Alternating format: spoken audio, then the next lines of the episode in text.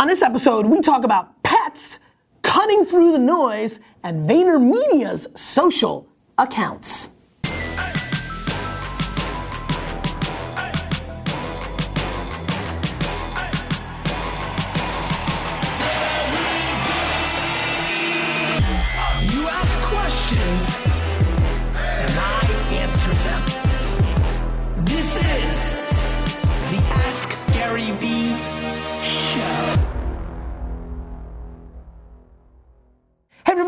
Gary Vaynerchuk, and this is episode 171 of the Ask Gary Vee Show. Late in the year, uh, India, the Jets have won three straight games, so I'm in a good mood today. I apologize, everybody who, you know, big ups to the VaynerNation that's been following my new website. Stefan, get that. You know, actually take over whole. Actually, can you move my face small in the corner and have the whole website here? It's a little more editing, but I'll take it. Uh, big ups to everybody who's checked out the new website. I appreciate it. And uh, for a lot of you calling me out because the new calendar app, which I know we also have to throw a right hook for, so let's get that up. Calendar app, please download it, check that out. Something really cool. If you don't want to miss any more of my public uh, streamings or my free public events or my keynotes, we were looking at a lot of the feedback that uh, I've been getting in the last year. And when we updated the site, the biggest thing was people wanting to know when I was in town and things were available. So we created this app. It's really cool. Make sure you download it. Syncs with your calendar. But we put that there'd be an Ask Gary Vee show yesterday because there was supposed to be. What do you think? There was only probably four or five times in the entire year that we were planning on doing the show and we had to cancel because I just couldn't get it in. Right? It's like they happened like more recent, so it felt like it was more. because November and December. Yeah. Yeah. Anyway, so interesting that like of course now we have the app, we make the promise, and we didn't do the show yesterday. So we're back in the saddle. Uh, for everybody who's been giving me huge love for the daily V's, uh, thank you so much. We've done two. DRock is MIA to the beginning of the year, so uh, there'll be no more daily V's until January. But then we're going to come hard, two to three a week. We're looking to do. I'm excited about that. Huge feedback on that, Britt. I don't know if you noticed that. I have noticed. Um, and so I'm excited. Stefan, you should at least, like, yeah, She's like, okay. got it. And so, uh, and so that's good. Uh, and that's it. You know, going to Dallas. Uh, I've now made the commitment to go to every Jets game this year. So with that, India, let's get into the show. Not bad. Oh, I missed that. You know? Yeah, that was that was kind of nostalgic. I missed the show. I, I've been a, been a little MIA, so busy. End of the year. Hope you're hustling as well. Let's do it. First question from Matt. Matt. How would you market a pet toy wholesale brand now looking to build a direct to consumer presence? Matt, first and foremost, I'm saddened by your concern because you literally are playing in one of the three or four best genres. Like, you're selling to pet enthusiasts. Have you looked at the psychology and emotion of people that love their pets? There are people that really, really love, there are enormous amounts of human beings in the world that love their pets more than their family. I mean, so you're talking about a high emotion category. Instagram is littered, literally littered. Go to the hack, I mean, Stefan, let's let's go functionality here. It's not super complicated. There's something called Instagram. You open it up. You literally hit the search button. You go to search. You literally put dogs. Dogs. Stick with me here. This is massively complicated. Slow internet. Dogs. Tags. Sticking with me here. I, I don't know how you're zooming in, Stefan. I'm sorry for the slow internet. I should be on the Wi-Fi. All right, dogs of Instagram. Oh, I don't know, 34 million hashtags. Dogs, 22 million hashtags. Dogstagram, 13 million. Dog sitting, 2 million. These, this is, are you nuts? Like, start putting out content on Instagram, start tagging your stuff with these tags that everybody uses, and use hashtag writing to build awareness, and it doesn't cost you anything except for the production of the content, which on a scrappy business level should be free because it's your time. Time is valuable, but it should be free. And so, Instagram for sure because the attention graph is there. You can buy Facebook ads against dog lovers or fans of dogs all day long. We had the benefit of working with a dog brand company. Our conversion rates and engagement were at the highest of anything we played with. Um, to, you know, obviously you're watching the show and, and maybe you just want to get your question on, but this is very basic. Facebook ads, Instagram creative with using the hashtags. There, go search. I would run ads. Uh, I, I made an investment in a co- company called BarkBox. They have a content play. Their ads on that site, from what I hear, are converting extremely well for their advertising. Not because it's an investment I made, because I want to be historically right. I own nothing of it. It's like it's it's just a place that a lot of dog people are spending a lot of attention. There's so many places. I mean. This kind of pissed me off, India. This was not the right. I don't know if you asked me this question on purpose to get me going. You did? Got it. Okay, well. Also, he was really persistent. So you tried to razz him? Were you razzing him a little bit for his persistence? What's his name? Matt. Matt, first of all, I love the persistence. Razz India, I like it.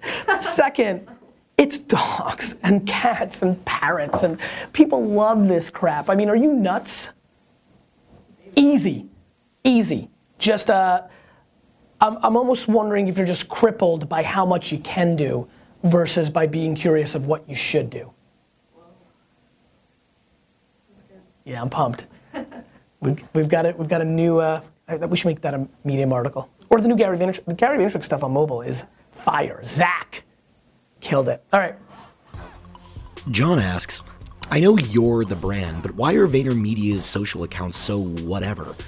Why are those outlets afterthoughts? That's a really good point. Um, uh, we, we decided to take on this question. It's not a fun question. We are, we are not doing a good enough job on the VaynerMedia accounts. It's 100% my fault. We've had people in the past at a good rotation. We were when we were two or three hundred people. I think in 2016 it became a secondary uh, priority as some of those people graduated into more senior jobs or more responsibilities, or or or something was lost in translation you know, we're, we're, the, the real answer, there's two very interesting answers. So the answer, the first answer is it wasn't a priority, it stems from the top, it lost its momentum, and I didn't create infrastructure to fix it. The second part's probably more interesting, which is our funnel of applicants and high quality employees and new business is so high that we're taking, it's the same reason I don't think Apple is a good advertiser. When you have the best product, Advert- in the same way I always say, the greatest advertising in the world doesn't fix your shit product. When you have the best product, the worst advertising doesn't hurt you as much either. It could hurt you a little bit. I'd be, I wouldn't be naive to think that we maybe missed out on some clients because well, they're not doing their own social as well as they used to or could be, because we used to be best in class. And two, uh, you know, some applicants were like, well, they don't take that serious. So yes, I think we probably run on the fact that I'm so strong and good at it, and there is that proxy, the way you asked the question.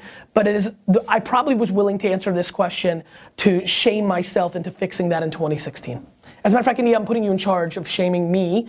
You- no, no, not in charge of the Vayner accounts, but in charge of me putting together the team in January that will start executing in February. Or the system, because I do have this idea of since we have so many employees, creating a calendar where one employee takes over the account every day for the entire year. You like that? You like that? That's a clever little idea. Also, let them do whatever do. Yeah, I'm not. You know, you know, I love to run it capitalistic. I'm not scared of anybody doing inappropriate things. They'll just get fired, and we'll own, own up to it. It's not super complicated. I hate when companies. This is a good way to answer something else. Like, what am I gonna like check the content and like give them a bunch of hand, handbooks and rules? No. If you know. If Marv like sucks at it and like puts up inappropriate pictures of himself, like he'll get fired. I like when we were doing the Snapchats where different departments took it. Yeah, over. we're gonna go hard on that. Cool. Next one. Next one. Shazia. Shazia. Josiah asks, would you recommend a white label video player or YouTube for media companies looking to monetize video content?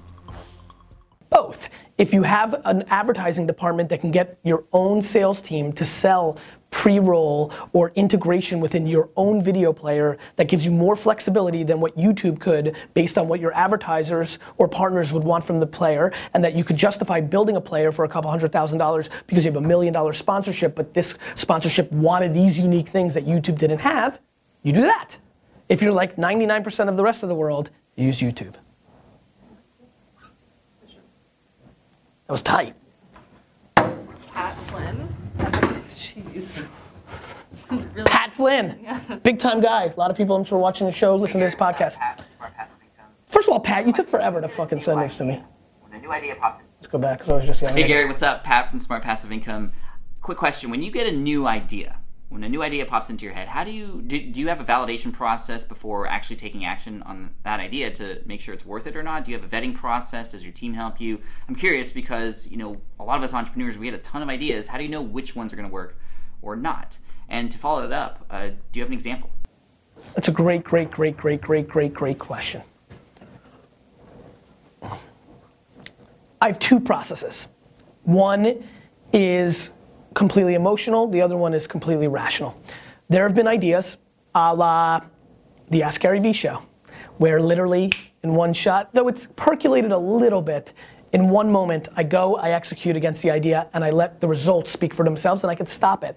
You know, for every time I look like a hero, where I make the first episode of Wine Library TV or Ask Gary Vee, and I say, we're gonna look back at this, and this was right, there's seven other things I've done like that, which are floating in the internets, and I'm, I'm gonna, we're gonna look back at this and be like, my first picture from Flickr, my first picture for Flickr. Do you have it somewhere? My first picture from Flickr, I drew out gourmetlibrary.com. Drew it.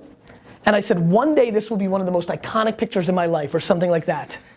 And it was because at that time, I thought I was gonna launch gourmetlibrary.com, and I knew that I was gonna build a $100 million gourmet business. What happened was I started Wine Library TV two months later as well, and that became the thing, and I never got around to really doing Gourmet Library. So I think that I've got that intuitive part. The other part is like Wine Library TV, since February, since really like March or April of 2005, I knew that I wanted to do a YouTube show. That it was gonna be big, that YouTube was gonna be big, but it took me until February of 06 to start Wine Library TV. Uh, I knew that I wanted to do an e-commerce site in 94, but I really didn't launch it until 96, but really run it until 98. Uh, I, uh, I know that I'm going to buy a brand one day. Puma, Snickers, you know, Pabst Blue Ribbon. But I'm percolating and learning for 10 years before that moment. So I have both. But uh, Pat, really, the answer is it's very internal. I don't go to my dad or to Brittany and be like, hey, Britt, what do you think? Like, I don't give a shit what Brittany thinks. It's now that is either a strength or a weakness. Sorry, Britt. I don't, that's either a strength or a weakness, but I want to give you the truth, which is I go very internal. I feel it with myself. I care. You know what's funny? It's not that I don't care. I don't care what Brittany says as my consultant or teammate. I care what Brittany does as a consumer. I respect the market over my friends, my family, my, the people I respect, and even myself. And so I think the way to find out what the market's gonna feel and do is by giving them a chance to react to it. So I let the things that I feel the most bubble up, and then I execute against those things, and then I let the chips fall where they may. You found the picture? The caption is so funny. One day everyone will know why this pic is so amazing. Oh my God! I see. This is so cool because look, the so. I mean, obviously you're gonna put this up Stefan. The so is very similar to show. Yeah. That's unbelievable. One day, December 30th, 2005. Oh my God! This is literally what's today? The 16. This is literally, literally a decade ago. Yeah. Like two weeks short of a decade ago. There's a picture of the pasta I ate while I drew out gourmetlibrary.com. And one day everyone will know why this pic is so amazing. And I'm gonna tell you why this pic is so amazing. Though I didn't execute on Gourmet Library 10 years ago, and big shout out to Eric Kastner and John Kay, who were there with me that day. Even though I didn't, this date was the two week period. This was the height of the holidays. This date represents the day that I knew that I wasn't gonna be in the wine business the rest of my life. This picture really represents the transformation into what all of you have known me to become over the last 10 years. Dirty bowl, so significant though. I told you one day everybody would understand why this pic is so, Right. I even like bookmarked it because we were in a meeting. because it's so amazing. That's cool. That's cool. I'm a little bit emotional about that. Last question. Yes. Tellez asks, How do I cut through the shit and engage to become the number one knowledge leader? Ah, T, this is such a good question. You're getting very strategic about your bookending of questions. I'm very proud of you actually today. You've really grown in your uh, in your DJing of question skills. Great year for you. Um, the reason I said that is India knows that I'm going to go off on this one, mainly because it's such a simple answer, T. yes, there's so much noise and there's so much bad crap. And the way to break through, this is crazy now, stick with me, is to actually be the best and actually have the skills that allow you to break through. Being a thought leader is no different than being the best football player in America. How does one become, with all the people that want to be a professional football player, you know, 80% of dudes that are 15, 60, whatever, I don't know, right? Of all those people, how do you become Aaron Rodgers? Crazy thing, you have to have the natural ability and then you have to put so much work into that ability that you rise above all the other people that equally had or around the same level of that ability. How do you become the thought leader or the one in your space? You need to be the best. The reason I was the one in the wine space is for 15 years, since I was 15, before I started Wine Library TV, I had learned an insane amount about wine. I had executed for eight years running the fastest growing and then ultimately one of the biggest wine businesses in America. I amassed my knowledge, I went all in, I worked 15 hours a day, and then I started content on what would then become one of the most important communication tools of our time called YouTube on top of the internet. And then, after I showed everybody the way, every other wine personality decided to get a camera like this and do it too. That's what 2006, 7, 8, and 9 was in wine world. They're like, wait, if that idiot can do it, I can do it. And then I had to be the best. And that's what this business show's about. There's a lot of other business shows. Either I'm gonna be the most valuable for you, or the second most valuable, or the third most valuable, or you're not gonna watch me. It's the quality. You break through not by your tactics, you break through by your ability and your skills. It's the truth. That's what's so great about a market. The customer gets to decide, not you, not me, not you. And so, you go out there and you execute. And then you let the chips fall. Do you know how many people are running around on YouTube and Instagram and Twitter right now trying to do my tactics? A lot. See it every day. Do they have the same business acumen? Do they have the same business skills? Do they have the same 20 years of experience of running businesses? Do they have the same history of being right where the consumer behavior is going in the country?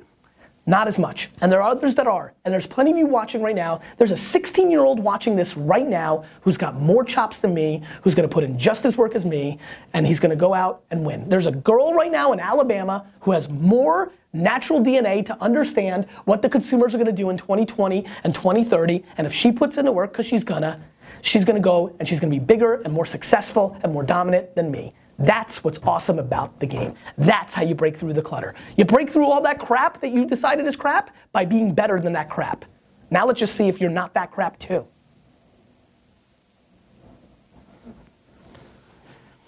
Question of the day. How many more of these do we have before I go away? Two? We're gonna do one tomorrow on Friday? No, tomorrow I'm in Chattanooga and, Ch- and Charlotte. So one more Friday, and that's it. So the second to last episode of the year, because I'm going family time. Unless I might ask you to meet me at the Jets game, because I'm flying back for Jets Patriots. But let's assume this is. We've got two more. So what do I want to know? I guess I'll go. I'll go New Year's resolution. Okay, so I'm gonna go with question of the day because I'm glad it's back. I missed it. Question of the day. Uh, what are you doing for the holidays? I'm in a surprise and delight kind of mood. So let's see how detailed people get on the on the Instagram, on the Facebook, on the Twitters. I love when people say the on the Twitter. On, let me know on Twitter, Facebook, Instagram, and where else? YouTube. And that's it. Oh, yes, we are doing a, an exclusive podcast question, but for everybody who's watching on those channels, you're out. I feel like I'm on these radios when you've got a local and a national broadcast. For everybody who's listening on the podcast, I'll be with you in a second. For the rest of you, you keep asking questions, I'll keep answering them.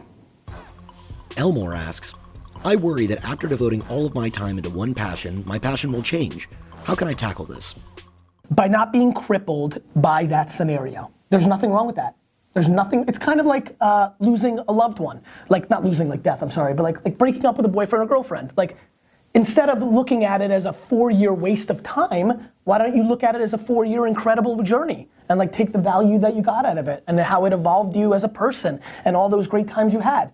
I, I, I, my passion evolved from just being a wine business person. I devoted my entire life to it. 15 years. All of it. Half of my life at that point as a young man, and then I wanted to do other things. I don't look at that as a negative. It, you know, and by the way, if I want to go be a Zen Buddha or a nonprofitist or an artist or or whatever, like all these things I've learned over these like 40 years of my life, I'm going to be able to deploy against that. The problem with this question is the problem with 90% of the people that interact with me, which is people are just defaulting into looking at the negatives instead of the positives. I hear that question, I see nothing but positive. Like if you, it's almost like if you've known how to love once, you know how to love against. If you were capable about being so passionate about something once, then it's great because you're capable about being passionate again and deploying those same things. Plus, you get to bring the learnings. That's my answer. Thanks, podcast people, for listening. Uh, hope you're enjoying your run or your, your drive right now. I know traffic sucks in the holidays. So, anyway, talk to you soon.